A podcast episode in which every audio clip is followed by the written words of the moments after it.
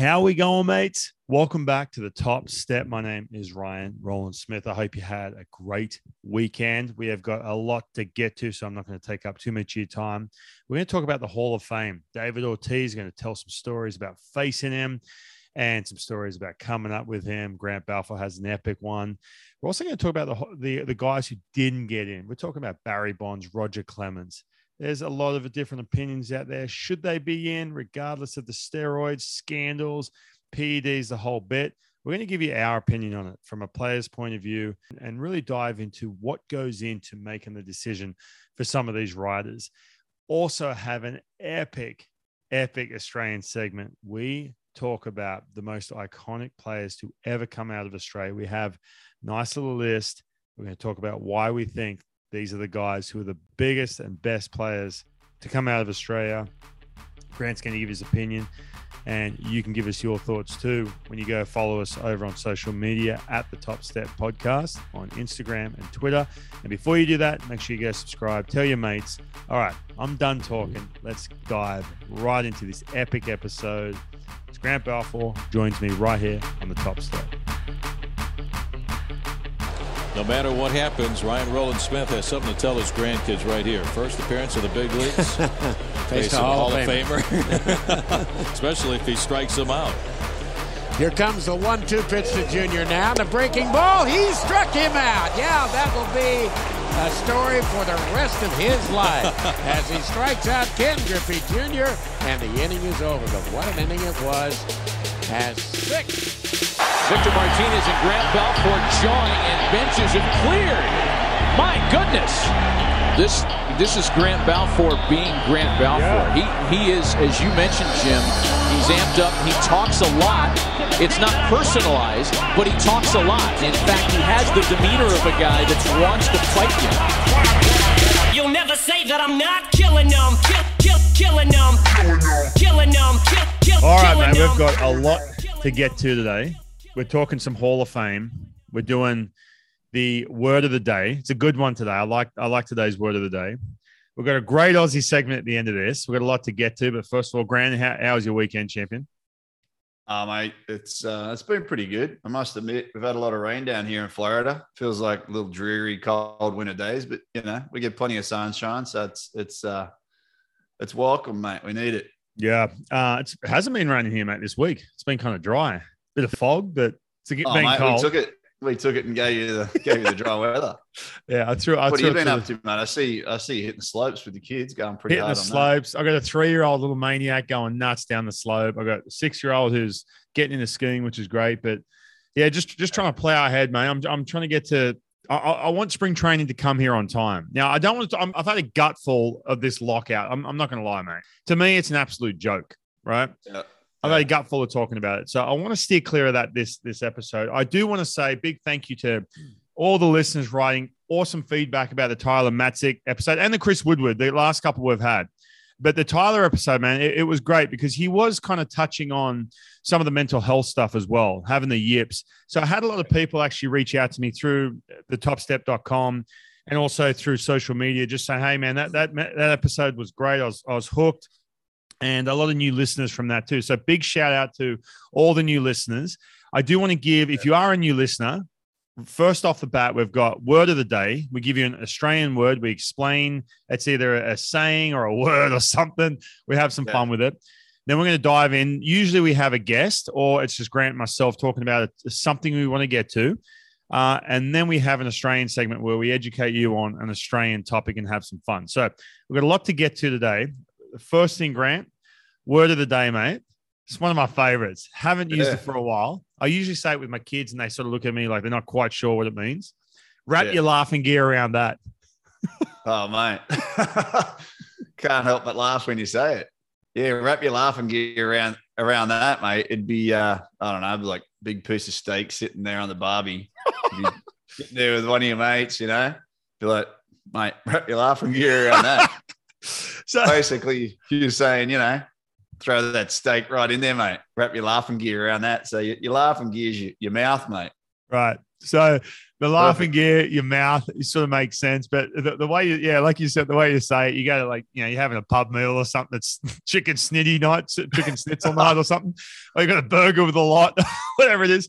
And you, you, you're sitting there. I just picture it, man. Like you're sitting there at the pub, Yeah. you got a skewy in one hand, beer in the one hand, and then you got this giant burger just with like an egg on it, like a runny egg on it, beetroot, Yeah, whatever. sauce just melting down the side. It's all coming out the side. You know, the buns Beetroot. soaked. Exactly. And then one of your mates walks in, he's like, "Oh, mate, wrap your laughing gear around that." The best, dude. Oh yeah. See, all these, one, all mate. these, all these things that we come up with on this show, I find myself saying. Uh, like, for example, I've been saying no dramas. We said that a couple of weeks ago. I've been saying no Yeah, yeah. dramas way too much. Like, just to, and Amanda looks at me like, you know, because she Amanda knows I'm using these on the show. And she'll Yeah. say something like, "Oh, hey, look, yeah, something serious." I'm like, "Yeah, yeah, no dramas," and she just give me a look as if to say, "Yeah, all right." Like, are you, Yeah. are, are you, uh, you know, quote unquote, taking the piss here, or are you, you're being Yeah, serious? Well, enough's enough. yeah.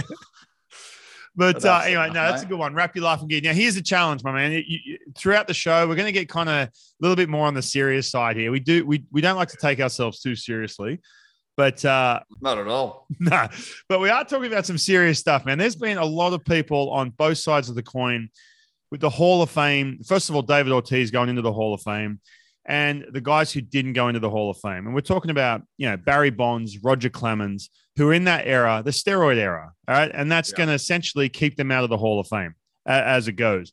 And we both know, and if you don't know, if you, you know, if you listen from Australia and uh, or you're kind of on the fence as far as baseball and you're not a diehard baseball fan, the, the way it works is the Hall of Fame, the baseball writers, basically, there's an association of writers. They're the ones who vote. It's not like ex players vote or fans vote or some subcommittee votes. It's the Yeah. baseball writers. They vote for it. They I have believe to. there's 400 of them too, isn't there? 400 Right. votes. I, I, I believe so. It's, it's around 400. Yeah. And basically, you get done playing baseball, you have five years of retirement, and then you're eligible. And after that, like Derek Jeter was just straight in, boom, shoe in. I think there's one person who didn't vote for him, right? Yeah, yeah. Basically, he stayed anonymous because, yeah. I mean, who knows? Who was that, Who knows- man? Who knows where he is? He's hiding under the couch somewhere. Is it just that contrarian, that dude who just like, nah, don't like him? Or Derek Jeter? probably he was probably a Boston fan, probably a Boston writer. Yeah, maybe. The Yankees. Who knows? and I want to get in. I want to get into that here in a second too about the what is the criteria, right? But before we do that, I just want to explain. You have basically have ten years for it to happen. So you get done playing, five years of retirement, and then you're basically then you're eligible for the Hall of Fame. So you go on a ballot, and this year there was what 30, 30 people on the ballot. Is that right? Yes. Yeah. So you had 30 everyone from 30 people on the ballot. Right. So you had everyone from these iconic players like David Ortiz, Barry Bonds, Roger Clemens, all Curt Schilling, even all the way down to you know like Jake Peavy, Carl Crawford, AJ Pierzynski, iconic. Don't get me wrong, superstars, but guys who, when you look at that list, superstars. If, if you're on that, you're you've had an amazing career. And It's an honor just to be named on that 30. Absolutely, not, you, you can't walk away with zero percent no, and say, "Hey, uh, you know, I didn't really do anything in the game, zero percent." No, you earn the right to be on that list. And anytime you get a vote, I think AJ Pierzynski had a half a percent. You got to walk away just feeling pretty good about yourself, the fact that Right. you're on there. So to all And those was guys, that was and, and, amazing. he- and AJ Pierzynski was a superstar player. But when I'm talking iconic, when I say iconic, I'm talking about these people who the fringe baseball fan or, or the non-baseball fan knows who that's, knows who Roger. I mean, Roger Clemens was on The Simpsons, right? Everyone knows Barry Bonds for Yeah. for good reasons or bad reasons, and so on. Curt Schilling, same thing with the sock, etc. One of these guys, actually, while we let's just plug, you know, a future guest, Justin Morneau, one of your good buddies, is going to join us on the show coming up, and he was on that ballot, which is amazing. You know, that he just goes to show what kind of career that guy had. Yeah, I mean, he just got elected into uh, the Twins Hall of Fame. And so the next one from there is the Major League Baseball, obviously, the National Baseball Hall of Fame. But uh, I think he ended up with about 1.3% of votes. And we'll talk about that with him and his Yeah. experience and what, what he felt and whatnot. And uh, it'll be great to talk to him. You know, I'm looking at some of the other names, just people I've played with on there, like Joe Nathan. Like, I, I have a hard time. I think he finished with 4.3% of votes. So I think he's dropping off because if you don't have 5%, you drop off and you don't continue to stay on. Right. You need a minimum of 5%. Right. So I think Torii Hunter, who I also played with back in the early 2000s, was at about 5.3. So he'll stay on for another year, get another lifeline, and hopefully creep up uh, the ladder and and maybe over time get a chance to uh, get elected. But a guy like Joe Nathan, you got to look. I, I sort of looked at it and was like, man, that, I looked up to that guy. He was amazing, taught me things. Like 4.3%. And then I see, you know, Mariano Rivera, the greatest closer of all time, 100%. That he got every vote. He was in 400 for 400, mate. You know, like yeah, it's amazing. Yeah. compare him up to uh, Donald Bradman, mate. You know, just uh, amazing numbers. But but he's in, and and rightly so. But I just I just don't see uh, Joe Nathan at 4.3. I, I think yeah. he, he, shouldn't he be a little higher than that? It just shows you the amount of saves, like where he is on the all-time saves leaders, and what he did in his career. And he's going to drop off after the first ballot, and just amazing career that he had. So how hard it is to get in. so hard and and you do have to be it's and again i'm not using bias here for being on an east coast team if you play for again the twins now he had a bunch of he was in the postseason pitching it everyone knew, knew who he was in that generation but when Yeah. you do have there is a little bit of that push if you are with you know new york yankees there and again look mariano rivera he, he's in the hall of fame 100% but you do Yeah. notice some of these players that you know they they, they do you know drop off just a little bit like even Yeah. you know, like like where where's Billy Wagner? I'm, I'm looking up. Billy, Billy Wagner. Wagner's in there. He, he's moving up. They're all all those guys up. are slowly moving up. You know, they're they're not there yet. But the, uh, the one thing to point out too, we used to be 15 years on this ballot, and they've changed that to 10, right? Right. So so basically, so it's it's you get 10 years of this, right? You get 10 years. You have to Yeah. stay above five percent of votes from the riders, 400 of them, riders. We're talking about Right. here, not some subcommittee, all baseball riders, and they get that special badge, the you know BBWAA badge. I've seen these guys. You know, they, they- hey, put it this way, real quick on that. The riders even get in in in Anaheim, for example, they even get like a special booth if they've got that Oh. badge. So you can Yeah. have the non BBWAA riders and the Yeah. ones who are. Anyway, so yeah, t- so to talk us through that, man. So 10 years, it used to be 15. Used to be 15, they've changed it to 10. So they've tightened it up there. So, like a guy like Roger Clemens and Barry Bonds, obviously with the speculation and behind the steroids and all the talk there, they their their window had now been shortened. So this year was their last year on the ballot. Sammy Sosa um, and and Curt Schilling, obviously there. Uh, his name just uh, not around steroids, but around other issues and other things. But yeah, that, like I said, it just been tightened up, and they and people were saying they were slowly moving up. I mean, he got to sixty, started so low, and he got to 66, 65 percent. Roger Clemens and Barry Bonds. If they had another five years, would they have gotten there? Do you think they would have gotten there? People are questioning that, but then there's Yeah. there's people that are kind of on the fence. They say they may have crept up and got a couple percent each year and finally hit that 75%, which is the mark you need to get in. And then the other side of the story is, well, no, they believe they would never would have got in Mhm. because of they broke the integrity of the game. Yeah. So yeah, like to say, you have to have three quarters of of the riders, 300 out of 400, you know, vote. Yep. Yes, we believe that you deserve to be in. So And I think, and that you make a great point. I think a couple of those factors. I want to go back to Edgar Martinez, who it took him to the last chance for him to get in. The game was changing in that 10 years span. The game was changing. Before it was like, well, you can't be a DH, you have to play defense as well. There was this whole, when you're talking about one of the, the criteria is the player's record and the player's abilities, right? And everything else Edgar Martinez did was, yeah, he was good to go. But with that, all of a sudden, the game started to change and they started to see the importance and the value that a DH brings, right? And, and that's where Edgar Martinez just he slipped on that last year because finally people started understanding that. I think with Barry Bonds and Roger Clemens, this generation now, and we I want to talk to you and get your opinion on if you really think they should be in the Hall of Fame or not, because we have some strong opinions about it. Um, Yeah. And again, we play you know, a little bit of a different era. Obviously, we're not currently playing, but I think there's a lot of that peer pressure where the the riders are like, "Oh shit, I'm getting you know sort of told and about how good Edgar Martinez is as a DH, how much value, and they start to start to to, to change their thought process. I think some of the burn that Barry Bonds and Barry Bonds, for example, the scandal that went on when he was playing was insane. It Oh, was yeah. insane. The fact that he is the all-time home run leader. Now he hasn't got an asterisk next, next to his name. He still has that. It still says his name. San Francisco, uh, the Giants retired his number. Right. Yeah. It's not like they took money out of his pocket or anything like, anything like that. But from a writer's stand, writer's point of view, I don't know Barry Bonds personally, but I do know that a lot of these writers had a tough time with him where he did not treat them with the respect that they would like to be treated, right? Whereas Yeah. uh, Mariano Rivera or one of the, you know, some of these other guys who, you know, you've met and, and I've met who they man, they, they're going to treat these guys with res- respect. Even Derek Jeter, where the writer's like, yeah, yeah, you're a shoe in no, no matter what, right? Except for that one dude for Derek Jeter. So I think as this as the burn sort of wears off and they get this pressure from this younger generation about oh you- he should just be in the Hall of Fame, it starts to, to starts to slant.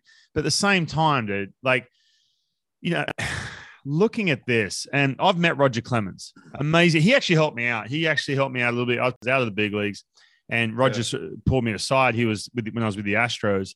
And he was great, man. He was awesome. Just listen to him talk, and I love watching him play and the whole thing. And it sucks he does have that next to his name with, with the steroids because he is one of my favorite dudes to watch, worked his ass off, etc. All that stuff, all the good stuff. But when you're talking about Barry Bonds, I just I can't get my head around. For me personally, I don't know how about you. He, no, he should not be going into the Hall of Fame straight up because of okay the the player's record, playing ability, integrity, sportsmanship, character, and contributions. I don't know the dude personally, but I know how he treated certain people because I've heard some of these writers talk about it. Some of these older writers talk about the way he was as a the way he was when he was playing. The dude was doing illegal drugs to get really friggin' massive and strong, and he put Yeah. seventy plus bombs into the friggin' into McCovey Cove. I'm sorry, like I, I, in one season, I, I the guy was amazing, the best Yeah. hitter of all, one of the best, one of the best hitters of all time, no doubt. Could he have done it without steroids? Sure, but you know what? He did something massively illegal in a time where baseball needed to clean up their act. So I'm sorry, man, but the 400 of these riders, if enough of them just say, I can't, everything I went through when I was covering this dude, everything I witnessed, I just can't do it. That's it. Yeah. Yeah. It just basically, I think it comes down to, I mean, obviously the numbers, they speak for himself. These guys were the face of baseball, right? I mean, you talk about a pitcher and a, and a, and a hitter. Yeah. Face of baseball. Barry Bonds, all over the covers, you know, Roger Clemens, just the the pinnacle, the top of, of both, you know. Uh, and then honestly, you know, I, I got to uh, catch a little bit the, the end of their careers there, you know, when I sort of started. But that era where they're playing in, you know, the, the 80s, 90s, into the 2000s, Yeah. um, you know, it, it was, it was known as the steroid era. And, and it makes me wonder, you know, did any other guys get away with it? We saw people like, I believe, I'm trying to think back, uh, Palmeiro, um, Yeah. Mark McGwire uh, kind of ran away from the game. I, I feel like, quote me if I'm wrong, they, they kind of finangled their way around it, right? Because we not only did we see Barry Bonds, but we saw, you know, see Sammy Sosa on that list. I mean, this guy was a, amazing too, right? Amazing hitter.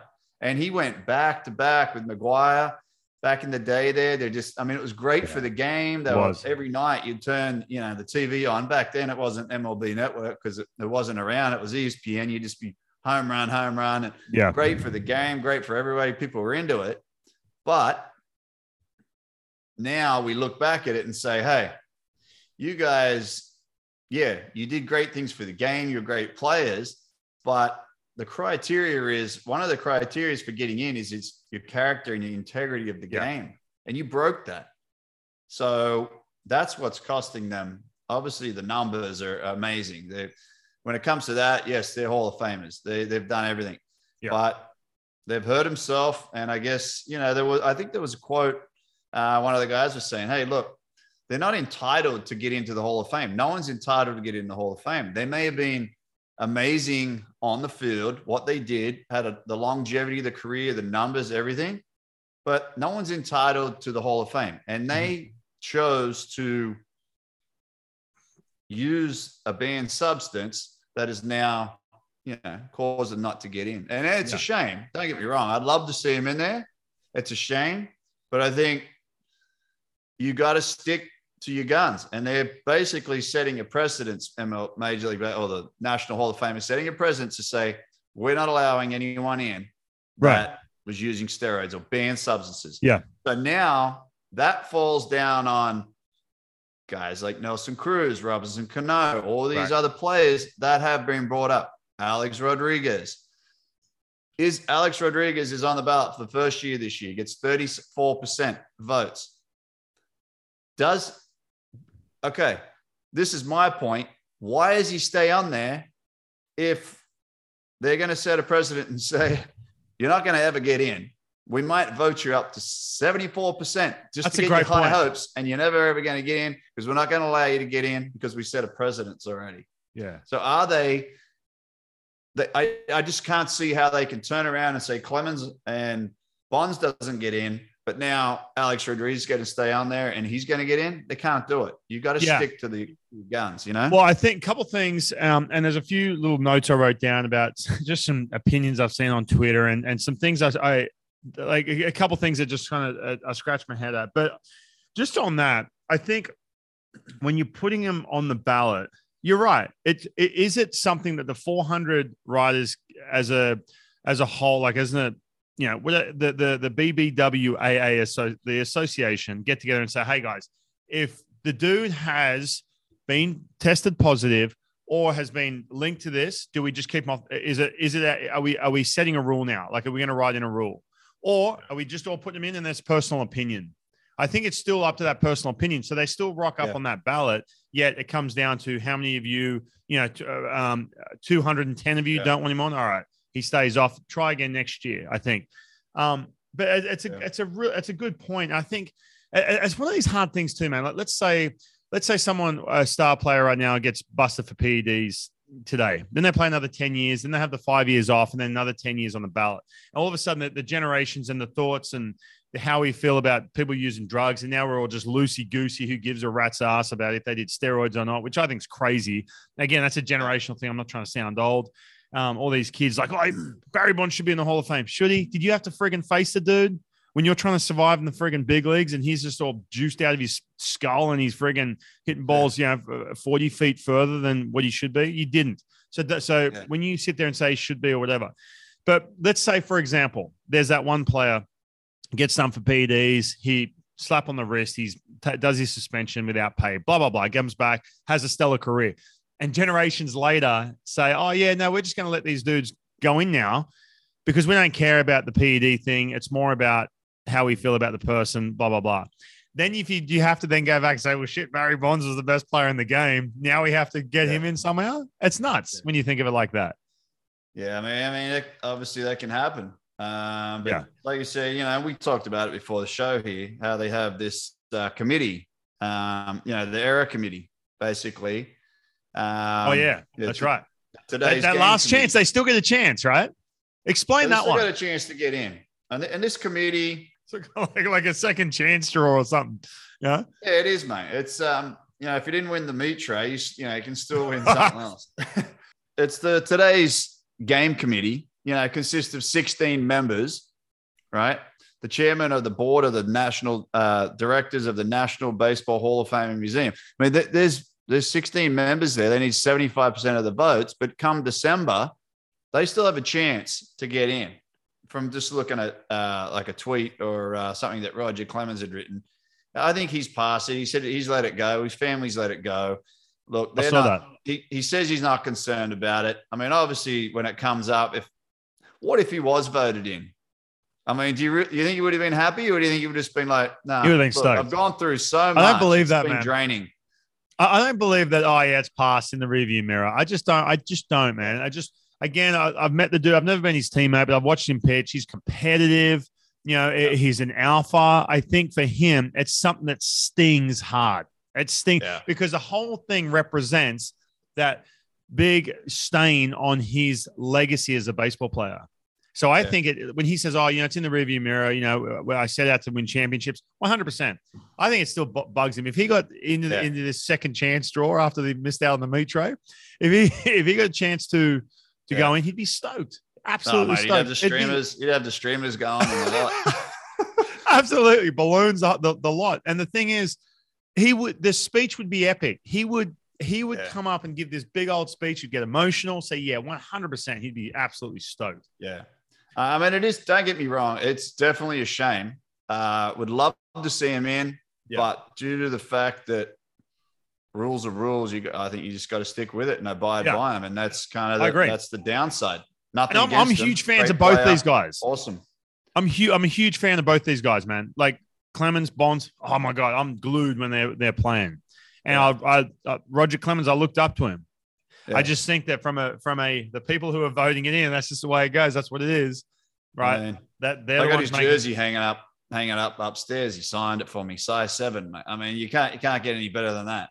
Yeah, Yeah, you look Right. you look at a guy like Verlander, right? They talk about him already, future Hall of Famer. I mean, that guy's you know won a few Hall of uh, won a few Cy Youngs, uh, Max Scherzer, a few Cy Youngs. Those guys, nothing against their name, they should be shoe-ins, right? So it just shows you, just it's just unfortunate, but Yeah. um, that's the way the cookie crumbles, mate. I think. Well, well, let us know what you think, man. You can hit us up on social media or, or on, on the website. If, if, if we're sitting here and you're shaking your head, you completely disagree. Barry Bonds should be in the in the Hall of Fame. Roger Clemens should be in the Hall of Fame. Let us know. We're happy to go back and forth about it. But it's a great discussion. It's something that you know what. Hey, and by the way, for MLB, it's a great distraction for them. Just quietly use another word of the day from last week. Great deterrent to what's going on with this lockout, man. That's a great deterrent. And let's let's talk about the the let's talk about some of the good, like David Ortiz, man. Okay, so oh yeah, all right, uh, again, like what the guy did in the game. He's the one of the faces of baseball. You see him on you know the pre and post game show during the during the World Series, et cetera, et cetera. You knew he was going to go in. People love him, the whole bit. David Ortiz, yeah, you, you faced him a bunch, right? It- what, what, what do you got Yeah. on David Ortiz? What are some personal Grant Balfour stories on on on Big Papi? Well, the first one, obviously, I, I came up with the Minnesota Twins. So he was there in Minnesota when I was there. Um, so I, I was a teammate of his. But the first, uh, you know, What was he like back then? Because I saw you, I saw your Instagram. I, I was, I saw your Instagram, your thing. It was awesome. I was like, oh, I didn't, I didn't realize that. I had no idea.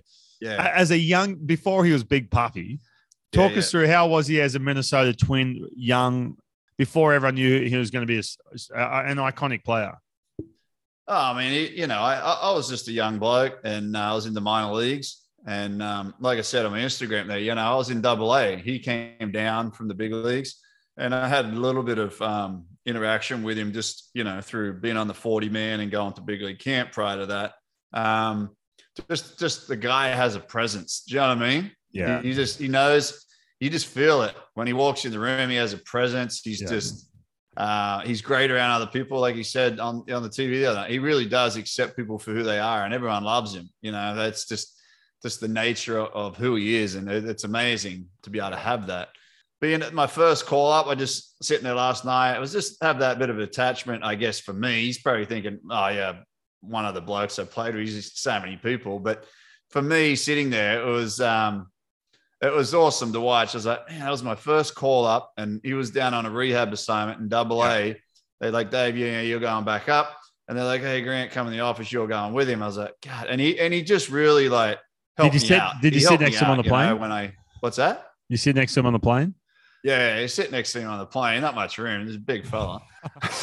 but um, no, I mean he's just he's just very helpful, like very caring bloke. Yeah. You know, do anything for anyone. And um, you know, obviously a, a teammate there for a couple of years, and he, you know, he he was kind of back and forward trying to get game time. It's hard for him to get game time there, right? Yeah. Eventually, the Twins let him go, and he goes to Boston, and it's just you know Blew up. just blew up, mate. I mean, Blew just up, man. Deal. And from Crazy. there, obviously, I'm playing against him with the Rays, and and you know, always say good day, whatever, off the field. But you know, I got to face this guy now, and uh, I mean, this guy's a he's a weapon, mate. He's got a bat in his hand, and it's you know, you better be on your on your game because he doesn't give in to any at bat. No. That's what it is with him. Like it's a grind. You see many of his at bats, just watching him fouling off good pitches, fouling off pitches, and then when he gets that one, mate, he'll knock the cover off the ball. I mean, you know, you know how you, you see that swing, and you just see so many, um, so many times how clutch he was and whatnot. Yeah. And he gotten me a few times, so Um, Took you deep yeah, a couple just- times. Oh yeah, which mate, I, I can't feel bad about. It was um, I, I did then, but sitting back now, thinking, well, geez, if anyone's going to take you deep, might as well be that bloke. You know, you, Oh, he yeah. took a few blokes deep.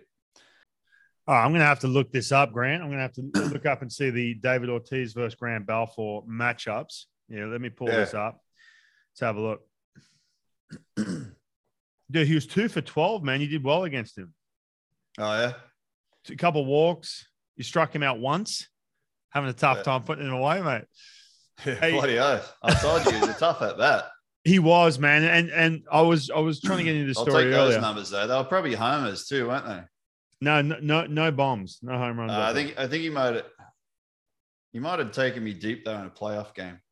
Oh, okay, I, yeah, I can't see. I, I can't pull up. Yeah, I think playoff he might have got me in a. I think he got me in the playoff game for a home. I just can't, you know, I can't let that one slip. But I think pretty much that was the case. But um, other than that, yeah, I guess two for twelve. Man, I'll take that.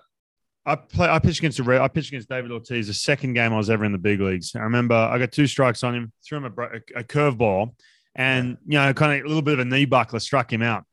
And I remember he gave this look. I'll have to pull it up. I'll have to try and find it and put it on Instagram or something like that. But I remember thinking to myself, like, or watching the look on his face as if, so, all right, I don't know who you are because he's never seen me. He doesn't know doesn't know me from a bar of soap. I Yeah. know who you are, but I know you got that pitch now, and that's going straight in the memory bank. So you're not going to Yeah. get away with that again because it was for a strike. You know what I mean? It's one of those Yeah, pitches yeah, that yeah. if he had faced me five to ten times, he would have he would have recognized and probably crushed it. So Yeah, I, st- I, st- I look good. Sell yourself short, mate. You never know. But I know what you're saying. Good hitters Yeah. see you once. Once they see you, you know, twice, three times, he's like, oh, he's got that in his back pocket. Yeah. And they sit there and wait for it. And, you know, you, yeah, obviously you got to mix and match. So, The times I remember facing him, and I mean, this went, this was the typical Red Sox. They took forever to get in the box. But I remember with him, you were on his time, man. He was, oh, he yeah. would get in there slowly, do his whole little thing, step in, take forever. And he was just this big dude. And you're Yeah. just like, oh, man, like you, you throw a pitch, it'd be, you know, strike one or ball one, whatever the count, catch the ball back and, and, you know, sort of dig back into the dirt, look up. And he's just giving you that look. He's like, no, you're on my time, dude. You know what I mean? Yeah. That's, that's how Oh, it yeah. was. And you Yeah. just knew. I'll never forget. I'll never forget actually. Um, this one game I, I was out there. I think I pitched in back to back games and got a couple saves. I think actually in Boston one year when I was with Tampa. Yeah. Uh, we had like two games double header, and um, Joe Maddon came out to me and I think he wanted to take me out of the game actually. Um, or no, actually, he wanted me to walk him. I said no. I I, I want to face him. I want him. Yeah, I want to. I want to go after him. And uh, I ended up spinning one. Um, I ended up spinning one, and he like hit nubbed it off the end of the bat, and it was a skew shot. And you know, it was one of those ones that comes back to you, spinning in the grass. You're like, oh, geez, you know, you pick it up and throw it at first. And I got the out, but I do remember um, him, you know, just obviously being a huge threat. You know, managers will, you know, put the guy on, or you you wouldn't face him. He was the kind of guy that would just he's going to do damage. You know what I Yeah. mean? And he's the hard thing was I was I was it was left on left for me. And a lot of times when I was facing him, it was like you have to face him. You know, it wasn't like, oh, because yeah. you're a lefty. It's like, no, it shouldn't matter. It's like if there's any chance to pitch around him, like you said, you just do it. Now I'm looking at this, Grant. He did take you deep in the playoffs. Here we go. I'm looking yeah, at this. did. He, he you faced him once and he, he took you deep, three RBIs. So that was a three run bomb. Yeah, he did. And uh, I wasn't too happy about it, but that was in game. Uh, God, it might have been game six or something like that. Right. But uh, we did we did come back and win that and and go on to the World Series. So all's forgotten. But yeah, mate, it was uh, you know one of those things. Hey, you, you can have a great year, be pitching well in the playoffs, and then you know one at bat, boom, you know three runs. It, it happens fast in, in the game of baseball, as we all know. But uh, Dude, you only, by the way, you only gave up two home runs in the playoffs. The other one was Jason Bay, who actually lives here locally in Seattle.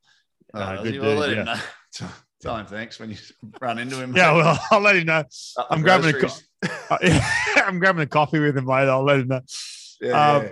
But you've got, I'm just looking at this, like as far as David Ortiz, three RBIs. And then after that, there's not a whole lot of damage, dude, done off you. So anyway, anyway I don't, I'm, going to actually kiss your ass later in this show in the Aussie segment. So I don't want to get too deep into that. yeah, no, no. So uh, again, man, I, with this Hall of Fame thing, I just it's one of those things to put a staple on it with the the steroid thing. you're in an era that needed to be cleaned up. You did steroids. Not going to the Hall of Fame. Straight up. You know, Yeah. that's it. Yeah. Straight up. All right. Let's move on to let's move on to something where I can have a few laughs. I need to have a good laugh, mate. It's uh Oh yeah. that time of year. I'm dealing with this lockout. I've had an absolute gutful. It is ridiculous on both sides, right? Yeah. And um, I, I, we, we need to get into that's grouse now. Usually, that's grouse is pretty funny, but we, we are. Uh, this is a serious topic. Now, I want to Yeah. dive into. Now, you're on this list, Face going. We'll keep the serious face going for this segment. yeah, but I, I still want to. You know, some of these guys are, are good sports, so we might be able to sneak in a couple laughs here. So, well, I want to keep it on the the iconic player slash performance slash Hall of Fame and, and best play. So, as, as as it's the Australian segment for American listeners, some of these guys you may, if you're younger, you may not be familiar with them. I want to give the most iconic and most successful big leaguers to come out of Australia. Now, this is in no order. I can't. I just can't do it where I have to try and rank him like the best Yeah. player ever to come out of it. People have asked me, who's the best player ever to come out of Australia? And it takes me 15, 20 minutes to explain because I have to say, well, this guy did this and this guy did that. Right now, Yeah. you're on this list. Okay. So don't get awkward. I know you're very, uh, sometimes you get a little, you know, you, you you don't want to talk yourself up here, put tickets on yourself. Right. Yeah. But I, I, I want to go through this list. I want to get your thoughts. And if I'm missing one or you've got an honorable mention or something, just let me know. I got Dave Yeah. Nilsson. I got Graham Lloyd, Craig Shipley, Liam Hendriks, Grant Balfour. Another one who who gets on this list too because of his story and, and some of the things he's done. He's had a massive career. Peter Moylan. They're they're Yeah. they're the guys, man. They're at the top of the list. Am I missing? Am I missing anything? Or what? You know, what, what, when we talk through these names. Ryan Rowland-Smith, mate. No. yourself. Shut up. No, I'm not. I'm not. Birthday- I gotta, I gotta add the birthday boy. It's uh, it's your birthday today, mate. I got to throw birthday. that in. You're not going to sit here and tell everyone it's your birthday, but I, I want to let everyone know it's your birthday today. Just just real quick, sneak, I appreciate sneak that in there. So I'm, stu- I'm stuck here uh, uh, talking to you. I'm about to go have lunch. About to go wrap me laughing gear around a uh, a burger with a lot after this. mate, you should go and enjoy it. Yeah, I But, uh, yeah, it's a obviously, mate. Yeah, I made a great list of guys there. Uh, a lot of longevity there. Obviously, uh, you know Shipley, who when I was growing up, he was over here. uh, Call it ten years, close enough. Most of these guys are, have had careers that are ten years. Liam will end up with ten or more Yeah. or whatever. Yeah. uh, like myself and Peter, we're, we're all you know been in the game a long time. Dave Nilsson being the first All Star, obviously to break that list. Graham Lloyd, you know, winning winning the World Series, couple World Series, Yeah. having those rings. Um, myself, obviously, you know, being the second All Star, and then and then having having a chance at winning the big ring, but going to the World Series, and um, Yeah. and then obviously now Liam, who's uh, you know a couple All Stars and, and really taken off as you know, Yeah. not the best uh, reliever in the game at the moment, and So, the so big stories are amazing, you know. I want to go through. I want to go through these names and dive into why I think they're on this list and why they're a big deal and why they rank even in the US as far as how you know people people who are in the baseball industry that I'm in. You know, when when I say I'm Australian or they're like, oh, you're Australian, and straight away it's oh yeah, Dave Nilsson, oh yeah, Graham Lloyd, oh yeah, you know, Craig Shipley, who's still a big part of the, the Arizona Diamondback system, and obviously Liam Hendriks, yourself, and of course Moylo too. So, all right, first of all, Dave Nilsson. Now he is to me, growing up in the '90s, to me he's at the top of the list, right? And he mm-hmm. never won a World Series. He never went to a World Series, but if you're talking about numbers, so a war, he had a, a 10 plus war, wins above replacement. And, and I, mm-hmm. I do put a lot of stock in that. I don't want to just base everything off this, but dude, 105 home runs, right? He had eight years in the big leagues, a career 284 hitter, and all the other numbers to go. up. But he was, and this is outside of popping up on the news because he's pitching in the World Series. And I'm, I'm going to get to Graham Lloyd in a second. He was the face of baseball in the 90s. He really was. Yeah. Right. He walked away from the game too. He Yeah. walked away from other opportunities in a contract. So Yeah. it could have could have been longer and could have put up more numbers, I suppose. But uh, for, for Well, one of those things, he wanted to play for Australia in the Olympics 2000.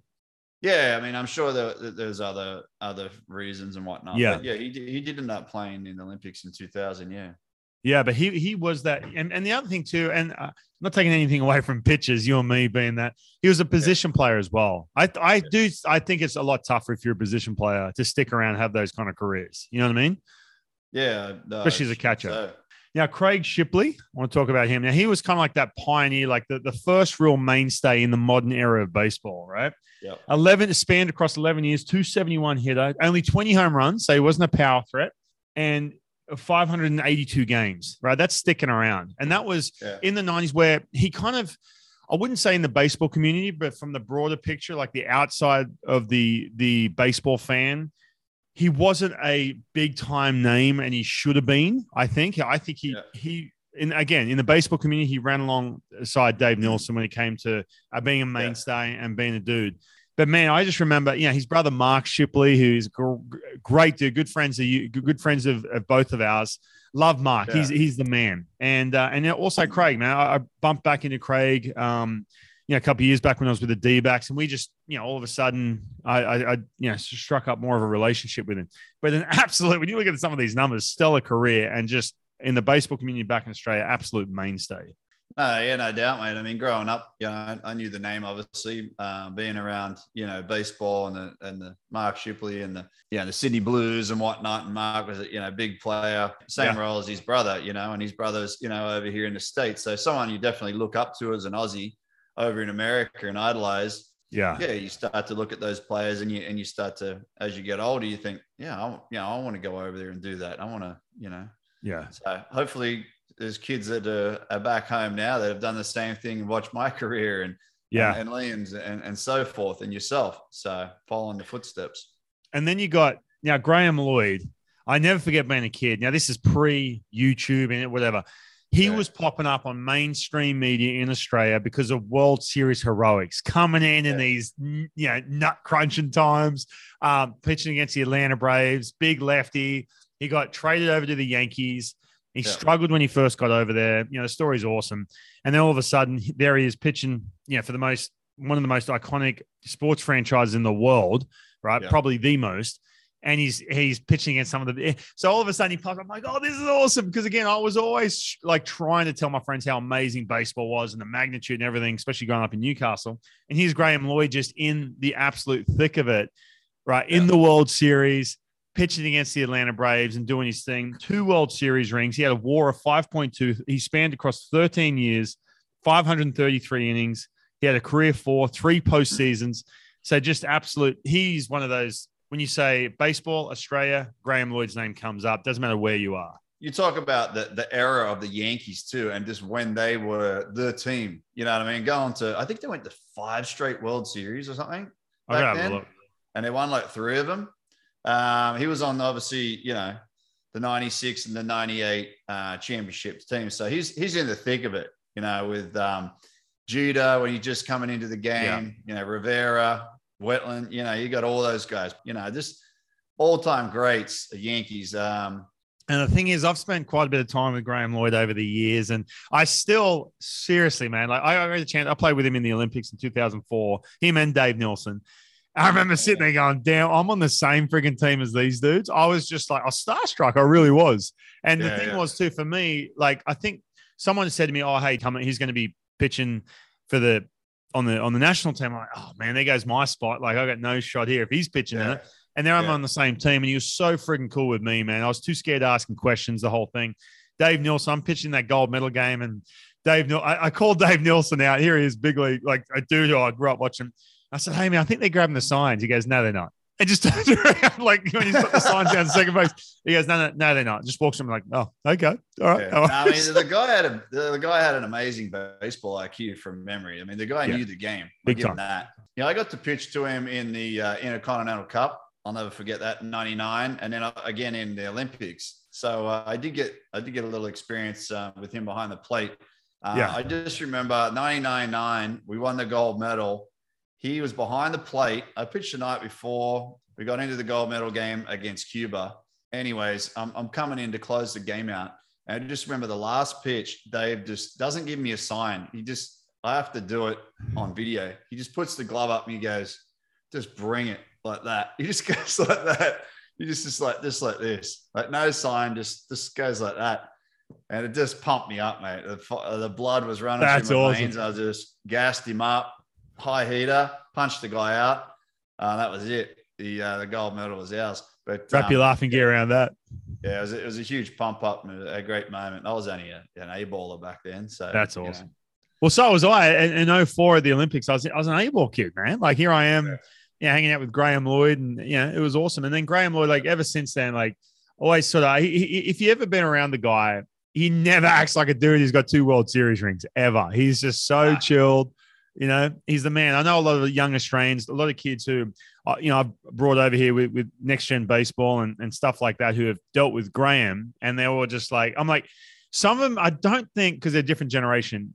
They didn't grow up in the 90s. And I kept, dude, Graham Lloyd, like, you know, you, you, you're around him. They're like, oh, yeah, yeah. I'm like, no, no, you have to understand something. I know Yeah. he's very chill, but you got to look and see what he's done in his career. It's insane. All right, moving on here.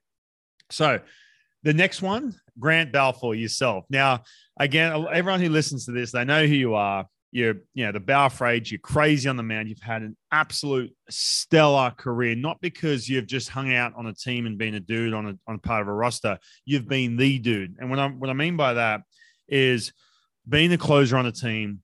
You're essentially in that time, I think, from that generation of guys, there was always a handful of players, myself, you, you know, a couple other guys like Peter Moylan coming up. Remember Rich Thompson with the Angels? There was that little handful of dudes. But you were that guy who you weren't just on a team. I remember this. I've talked to other guys about this. You weren't just on a Yeah. team. You're a guy who was the dude on that team, in other words.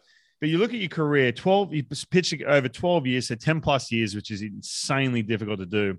Five post seasons, right? You've pitched in five different postseasons.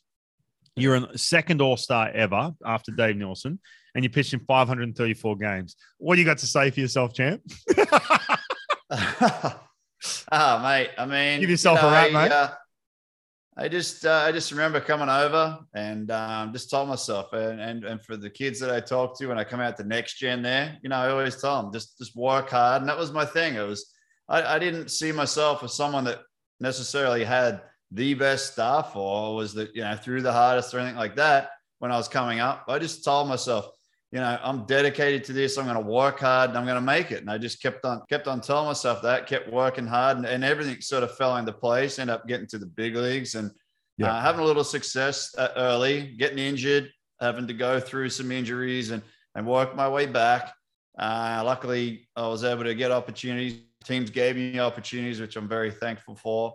And then fell into a great spot here in Tampa, where you know my, my career probably thrived. You know after Yeah. my injuries actually, and just being around great people, great teams, and being put into great roles and uh, roles that I, I love pitching in and high intensity roles. Yeah. You know, that's what that's what I wanted. I didn't want to pitch in anything else. Honestly, I, I really didn't. Um, and and I thr- I felt like I thrived in those roles because that's where I, the best came out in me. So yeah, just trying to keep the longevity, mate. Just trying to stay healthy all the time. It's it's not easy, you know. As all those guys will tell you, you you, get, you got to put up numbers each and every year. It's like can't just go out there and and have a down year and think, oh, you're just gonna, you know, have that handed to you. Nothing was ever Yeah. going to be handed to you in this game. You got to work hard for it. Yeah, it was uh, along the way. Obviously, you know, some great um, the World Series, you know, All Star, just different things like that. But just honestly, being out there and competing with the teammates and just trying to win day in, day out, and compete Right. and and and wanting to win the whole thing. That that was the main thing. The other things come when you have success, uh, and they're great, and I loved it, and it's nice to talk about afterwards. But just competing and going out there and wanting to win, uh, just and that fire, uh, Yeah. and being around your teammates was was just amazing. I love. it. I do remember a couple of years ago, you mentioned, you know, coming over with with um, you know, some of these kids with with next gen baseball, some of these young Australians bringing them over. I never forget. You hadn't said a whole lot. You so you came out to coach, which was awesome. You come out and coach, and I'm just hoping these kids are, are taking everything in that you're sort of saying. But you hadn't at that point. You hadn't said a whole lot. We're about to go. We had to go over the Cubs facility. Um, and go have a workout on at, at the Cubs facility, and there's going to be a showcase and what have you. So we're on a bit of a time crunch, but we had like 30 minutes to kill. So we had us sitting out the front on chairs and the players were sitting in front of us. And I'm talking, yeah, I tell them my usual, whatever. And you start talking. I remember you start talking and you start diving into some of this stuff. And there's the same stuff that helped me out in my career um, that got me to, instead of being this dude like, oh, am I good enough to play in the big leagues? You sort of instilled that attitude that, no, you're the fucking man. You, you are the dude.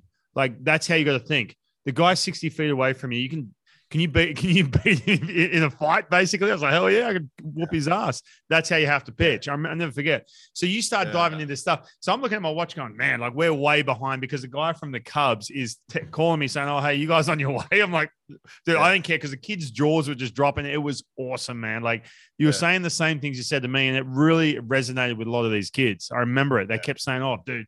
I remember when Grant said this, or I've, I've had other kids like um, who have gone off to do things. Like he goes, "Oh, I remember Grant said this. It's so funny how those little things just get tattooed in brains. You know what I mean? It's awesome. there was a point in my career when I I, I told myself, I think it's a big big one, is you get to the big leagues and then you you that was your goal, and then I made the mistake probably. I don't want I tell other kids don't make this mistake. When you get to the big leagues, that's not that's not it. Yeah. that's not the end of it. Just getting there, staying there Yeah. is even harder.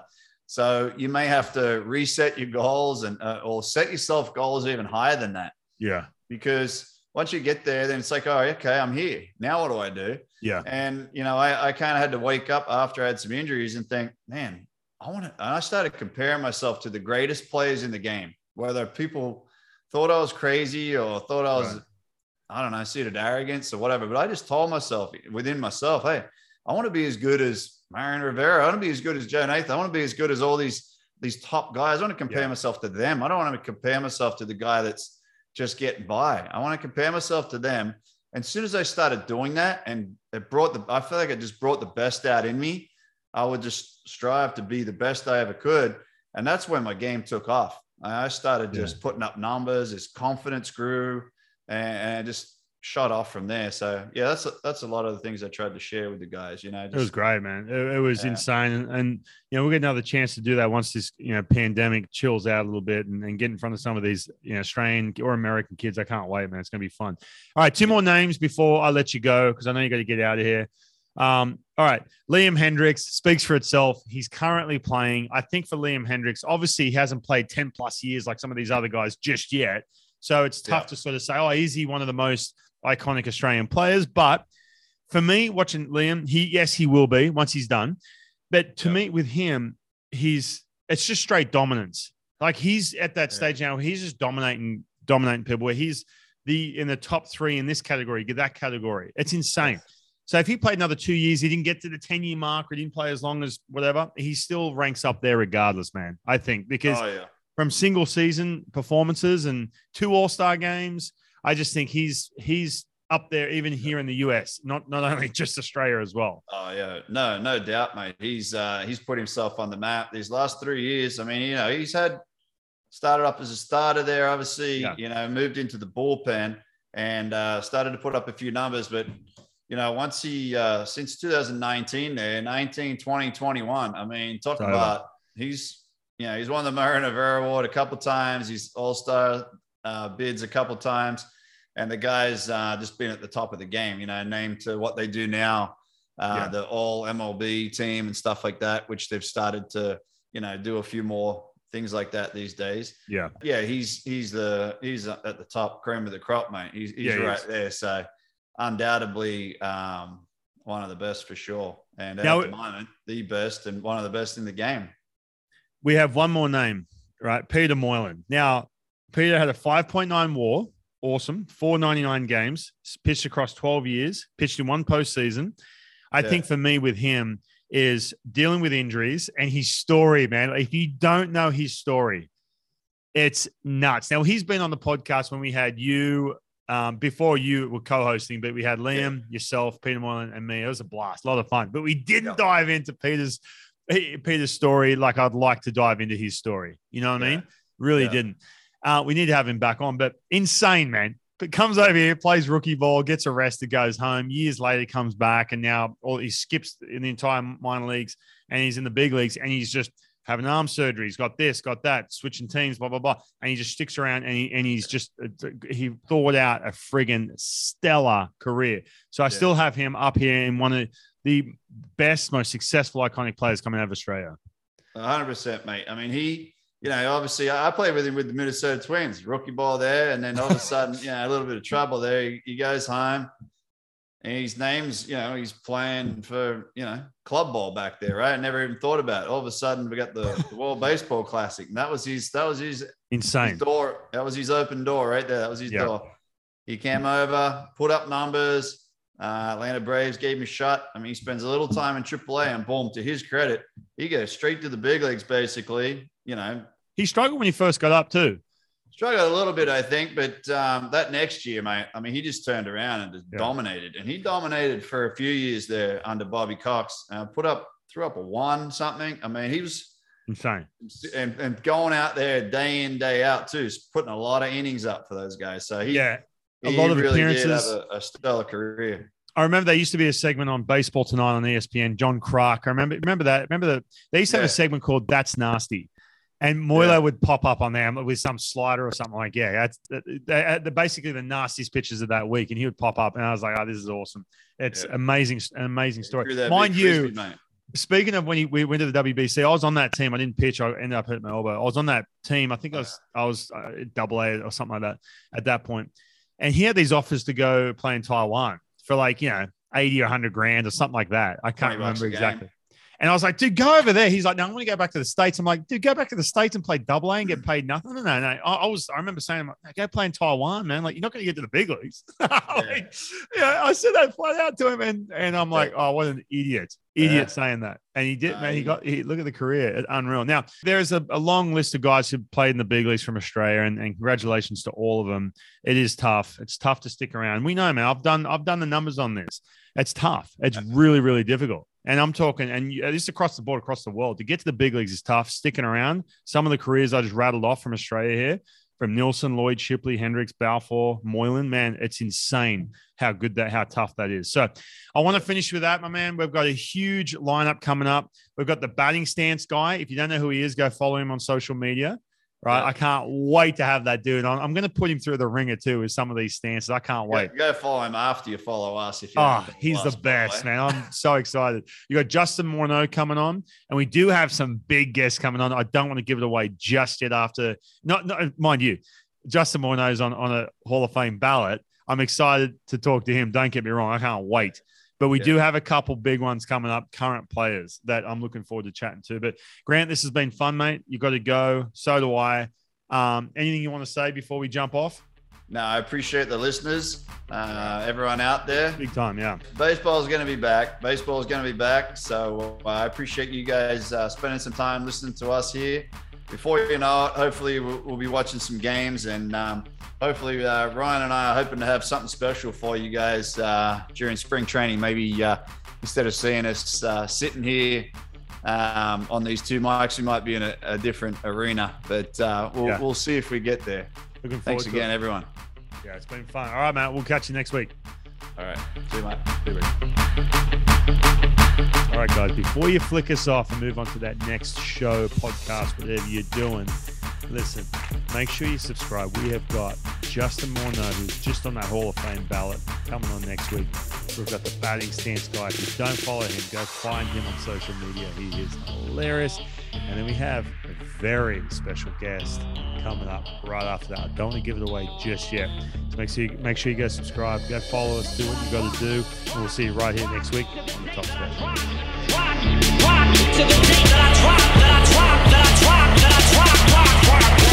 You'll never say that I'm not killing them, kill, kill, killing them, killing them, kill, killing them, killing them, kill, kill, killing them, killing them, kill, kill, killing them.